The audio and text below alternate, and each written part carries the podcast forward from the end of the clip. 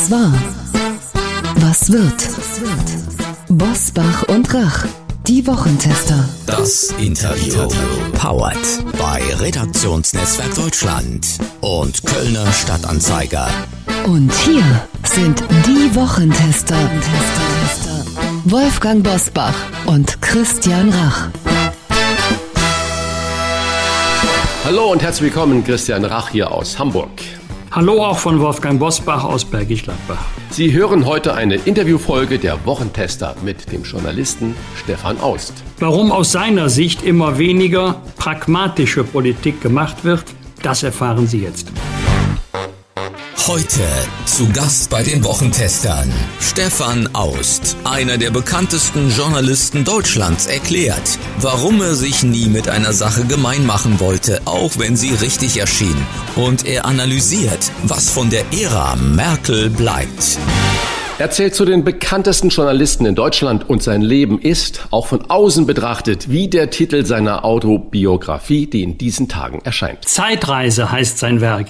Es liest sich wie ein Panorama bundesdeutscher und internationaler Politik. Was denkt jemand, der immer dabei war über das Ende der Epoche von Angela Merkel? Und warum sollte man sich nie mit einer Sache gemein machen, selbst wenn sie eine vermeintlich gute ist? Fragen wir ihn selber. Herzlich willkommen, Stefan Aust. Ja, guten Tag. Herr Aust, Sie sind heute Weltherausgeber und waren zwölf Jahre Chefredakteur des Spiegel. Wenn Sie heute sehen, wie der Stern den Aktivisten von Fridays for Future ein ganzes Heft widmet oder für eine Pflegepetition trommelt, ist es das, was Sie unter Gemeinmachen verstehen? Ach, ich will die nicht kritisieren. Das muss jeder machen, wie er will. Meine Art von Journalismus ist das nicht. Also ich habe mich nie, äh, wie, wie ja Hans-Joachim Friedrich das mal in einem Interview übrigens mit uns gesagt hat, mit einer Sache gemein gemacht. Ich bin immer auf, in einem gewissen Abstand gewesen und habe versucht, so als, äh, ich glaube, weiß gar nicht, ob das von mir stammt oder von Augstein, so als verspätetes Kind der Aufklärung äh, nichts anderes gemacht, als äh, bin Sachen nachgegangen und habe versucht, Sachen zu beschreiben oder Filme darüber zu machen.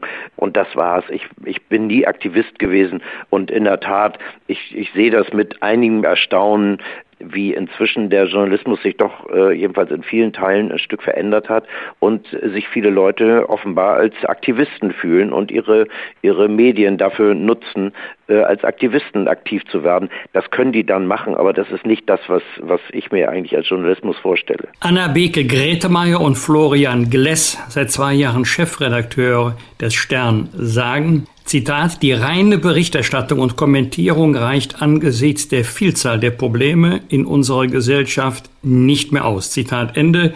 Sie haben es gerade angedeutet. Was spricht Ihrer Meinung nach gegen Journalismus als Hilfsorganisation?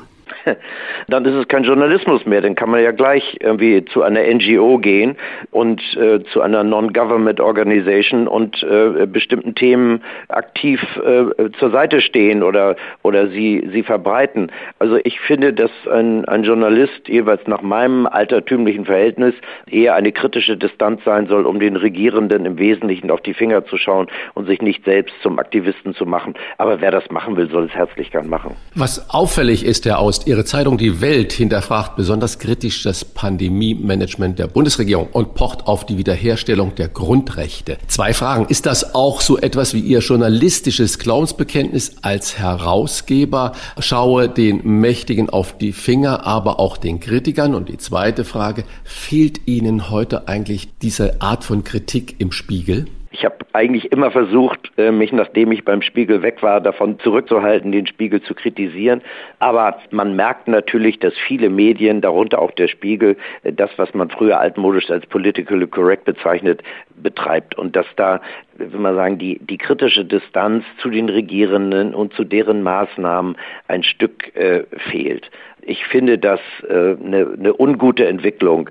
Und ich muss Ihnen sagen, ich werde werd ja häufig gefragt, äh, was machst du bei der Welt oder äh, der Weltgruppe, das ist ja die Welt als Tageszeitung, als Online-Portal. als Wochenzeitung Welt am Sonntag und auch noch ein Fernsehsender, wo du früher mal beim Spiegel warst.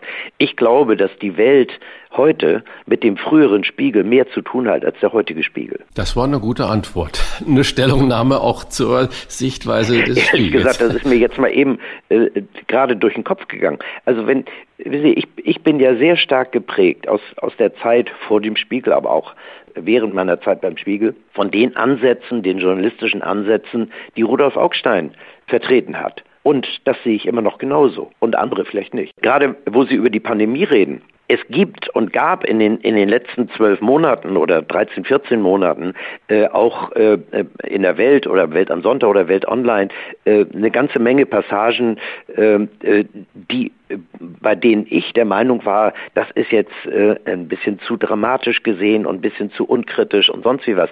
Aber der entscheidende Unterschied besteht darin, dass in der, in der Welt heute und gerade bei Welt Online ein sehr großes Spektrum von Positionen vertreten wird. Ein viel größeres Spektrum als in den meisten anderen größeren Publikumszeitungen oder Veröffentlichungen. Ist es das, was die aktuelle Zeit Ihnen eigentlich so ein bisschen vorwirft, eine Nähe zur AfD? Ich sag mal, unterstellt. Also, ehrlich gesagt, da, da muss ich sagen, da, da reagiere ich eigentlich ziemlich allergisch. Man hat so ein bisschen den Eindruck, äh, dass von dem Sozialliberalen der Zeit eigentlich das Liberale nicht mehr so richtig übrig geblieben ist. Wenn man äh, solche Fragestellungen, die ja im Grunde Unterstellungen sind, äh, betrachtet. Ich finde es abenteuerlich, dass man ständig oder nicht ständig, sondern gelegentlich passiert es eben bei, bei Leuten, die sich wohl doch eher als Aktivisten sehen als als Journalisten, dass man plötzlich in ein Umfeld gebracht wird, in das man weder rein gehört noch rein will. Ich finde es abenteuerlich. Also ich glaube, ich habe sehr viel im Laufe meiner Zeit äh, kritischere Geschichten gemacht als die alle zusammen. Und äh, jeweils die mich da interviewt haben. Aber wenn, wenn die mir irgendwas unterstellen sollen, dann kann ich nur sagen, äh, da liegen sie falsch. Und zwar total. Wenn Sie, äh, es gibt doch, manchmal hat man den Eindruck, äh, dass es sich so eine, sich so eine Gesinnungspolizei bildet. Das, mir kommt das manchmal vor, wenn Sie, äh, wenn Sie am Südpol sind, nicht? dann geht es in jede Richtung nach Norden.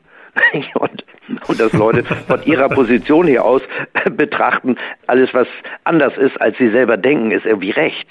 Das ist absurd. Vielleicht hängt es ja auch mit Ihrer Prägung zusammen. Sie schreiben ja in Ihrer Autobiografie über die ersten Schritte im Journalismus und wo Sie daherkommen bei der Schülerzeitung, gemeinsam mit Henrik Broder und Wolfgang Röhl. Und durch Röhl sind die nach dem Abi zum linken Magazin konkret gekommen, wo sie dann, ich glaube, auch auf Ulrike Meinhof trafen, später dann mhm. auf Rudi Dutschke und Otto Schily und wie sie alle hießen. Die waren sich natürlich ihrer vermeintlich guten Sache ziemlich sicher. Und Sie sagen heute, wenn man da am, gibt es einige Leute, die ihre Positionen äh, auch durchaus ein Stück geändert haben. Ich muss Ihnen sagen, ich telefoniere zum Beispiel heutzutage gelegentlich mal mit Otto Schilly und der ruft ja. mich an und wir regen uns gemeinsam darüber auf, äh, was gerade in der Politik passiert.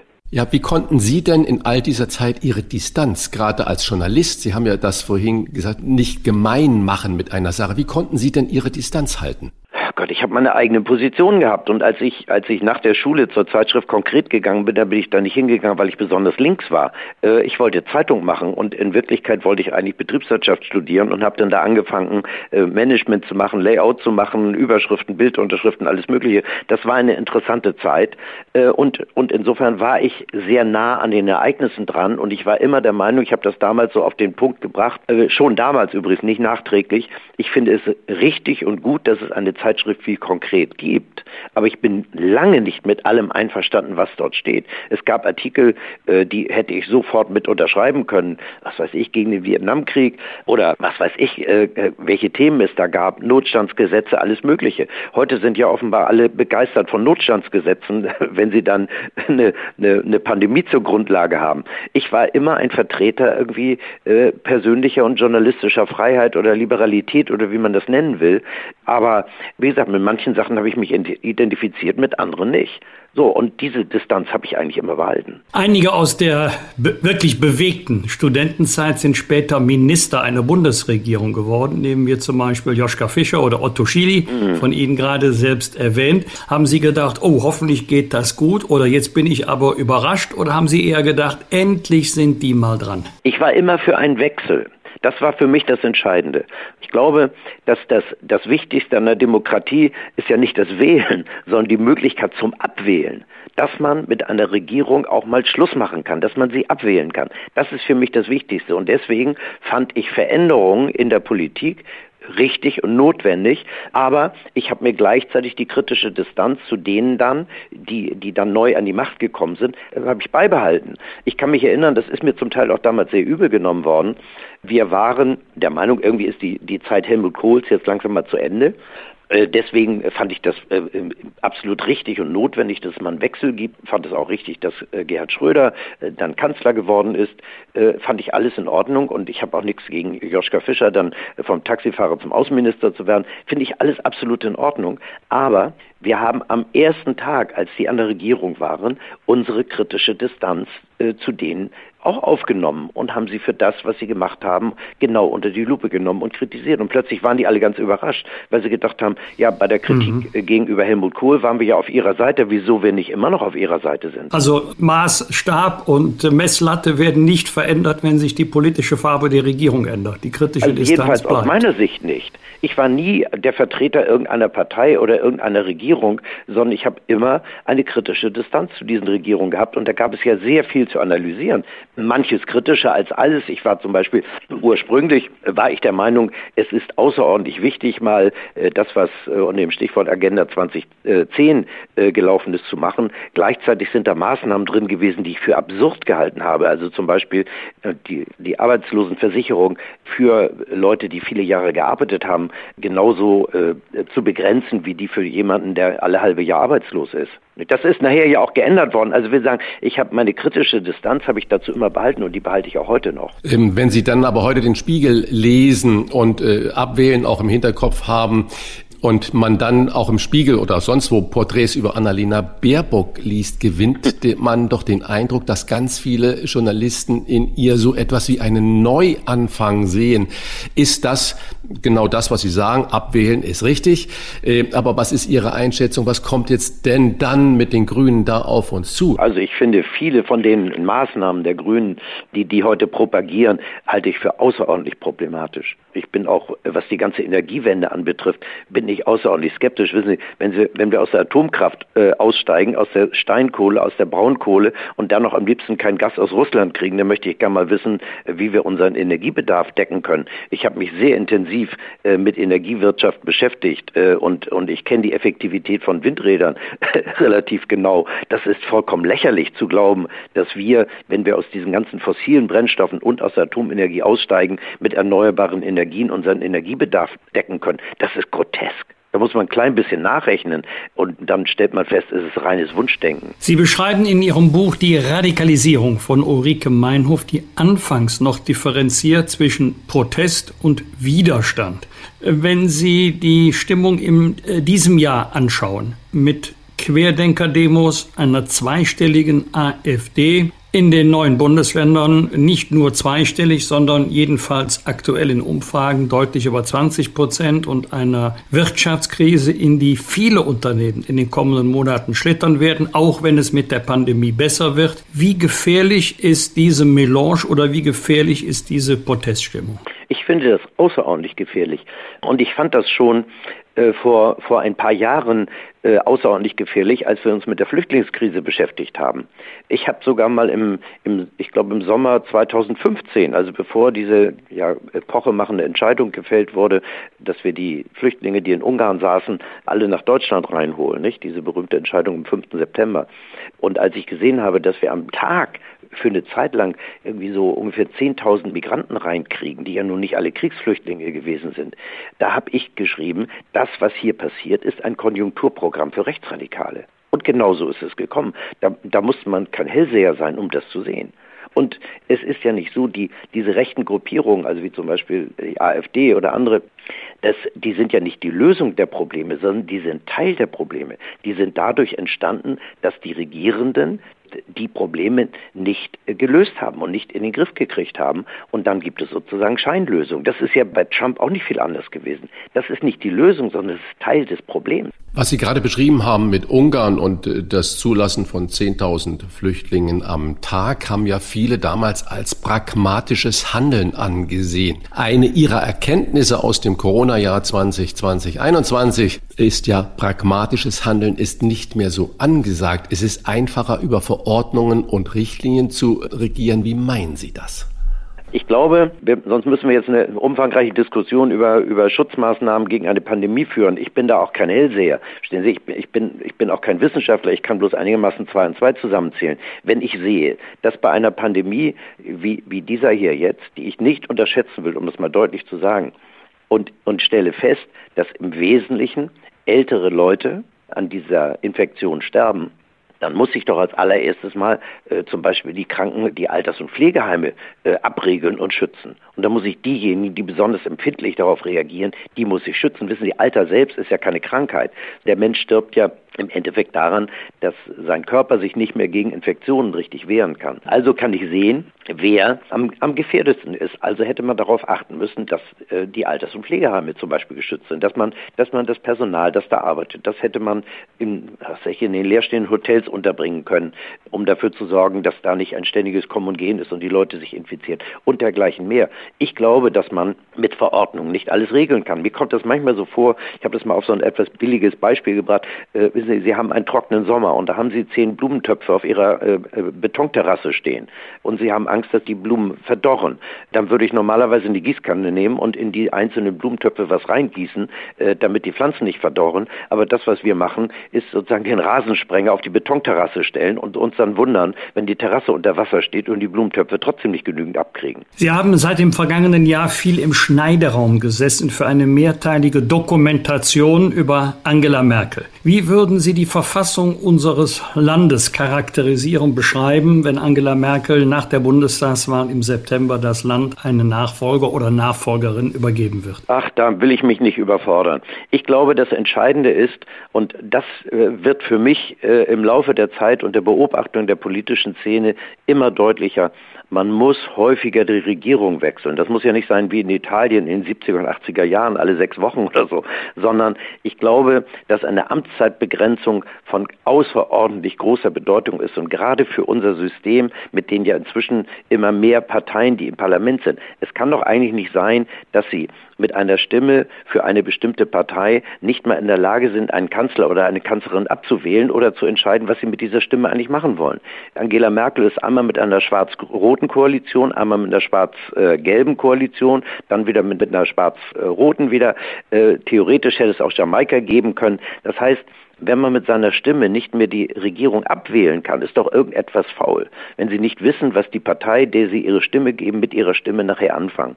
Ich glaube, dass eine Begrenzung der Amtszeit von wirklich großer Bedeutung ist, damit man auch nicht so eine plötzlich in der Gesellschaft so eine Angst äh, entsteht. Was passiert eigentlich, wenn dieser großartige Kanzler wie Helmut Kohl oder, oder früher mal ganz früher Adenauer äh, oder jetzt Angela Merkel, wenn die weg sind, dann fallen wir doch alle in das große Chaos. Nein, es, es ist wichtig, dass es mal einen Wechsel gibt. Und das kann auch ruhig mal schiefgehen, aber es muss einen Wechsel geben. Es kann nicht sein, dass immer dieselbe Person an der Spitze ist und dann natürlich das Umfeld äh, genauso. Ich finde, ein Wechsel ist für die Demokratie das Wichtigste überhaupt. Es wird ja mit Sicherheit einen Wechsel im Herbst geben. Jetzt deswegen ja. mal ein kleiner äh, Rückblick auf Angela Merkel selbst.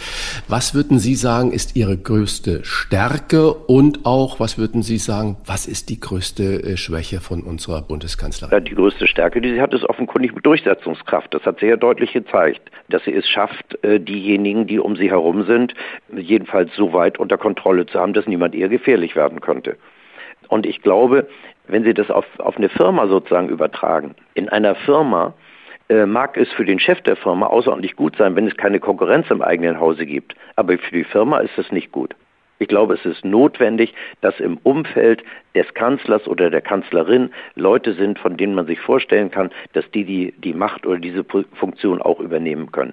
Und äh, ich glaube, sie hat alle diejenigen irgendwie aus, äh, ihrem, aus dem Umfeld verdrängt, äh, die ihr gefährlich werden könnten. Das finde ich sehr problematisch. Und sie hat natürlich eines getan, und das, äh, das ist aus ihrer Sicht sozusagen der Machtpolitik äh, absolut nachvollziehbar. Sie hat in wesentlichen Teilen die Position der Gegenseite übernommen und hat damit quasi die, die gegenseitigen Positionen äh, übernommen und ihre Machtbasis damit gesichert und hat sich dann, ich weiß nicht, ob sie sich gewundert hat, aber jedenfalls mich hat es nicht gewundert, dass dann plötzlich äh, auf der anderen Seite sowas wie die AfD ins Parlament einrücken kann. Wenn Sie später zurückdenken und sich überlegen, was hat sie eigentlich, was hat sie eigentlich geschafft, dann wird eine ihrer großen Errungenschaften, und das meine ich jetzt nicht positiv, ja, das, um das deutlich zu sagen, das meine ich nicht positiv, dass sie es geschafft hat, dass es erst Mal eine rechte Partei im Parlament ist. Das finde ich grauenvoll. Wann und wo werden wir Ihre Dokumentation sehen können? Äh, das äh, hängt davon ab, äh, was die UFA am Ende damit äh, anfängt. Es wird wahrscheinlich, das ist ein, ein Fünfteiler, als erstes im Streaming von TV Now äh, laufen und wo es dann läuft und gezeigt wird, das kann ich Ihnen nicht sagen. Aber wir erzählen eine ganz, ganz nüchterne dokumentarische Geschichte über äh, die Amtszeit und die, natürlich auch die äh, Kindheit und, und den Weg äh, zur Macht äh, von Angela Merkel. Das ist eine ganz, ganz nüchterne Geschichte, im Wesentlichen aus dokumentarischen Materialien. Keine Einschätzung in dem Sinne. Also nicht ständig hier oder den einen oder anderen äh, Politjournalisten, der nun irgendwie seinen Kommentar dazu abgibt. Wir erzählen es wie einen, einen richtigen Dokumentarfilm. Wer die Zeit bis zu dieser TV-Doku über Angela Merkel mit einem spannenden Ritt durch die Geschichte der Bundesrepublik überbrücken möchte, dem empfehlen wir die mehr als 600 Seiten starke Autobiografie Zeitreise von Stefan Aust. Ein starkes, lesenswertes Buch über ein pralles Leben Vielen Dank für das Gespräch. Stefan Aus, bleiben Sie gesund. Ich danke Ihnen. Ja. ja danke. Bleibt tapfer. Fragen und Anregungen für Bosbach und Rach? Kontakt at diewochentester.de das waren die Wochentester, das Interview mit Unterstützung vom Kölner Stadtanzeiger und dem Redaktionsnetzwerk Deutschland. Wenn Sie Kritik, Lob oder einfach nur eine Anregung für unseren Podcast haben, schreiben Sie uns auf unserer Internet- und auf unserer Facebook-Seite. Fragen gerne per Mail an kontakt@diewochentester.de und wenn Sie uns auf einer der Podcast-Plattformen abonnieren und liken, freuen wir uns ganz besonders. Danke für Ihre Zeit. Die neue reguläre Folge hören Sie am Donnerstag, Punkt 7 Uhr. Bitte die Wochentester einschalten. Was war? Was wird? Wolfgang Bosbach und Christian Rach sind die Wochentester. Ein Maßgenau Podcast. Powered bei Redaktionsnetzwerk Deutschland und Kölner Stadtanzeiger.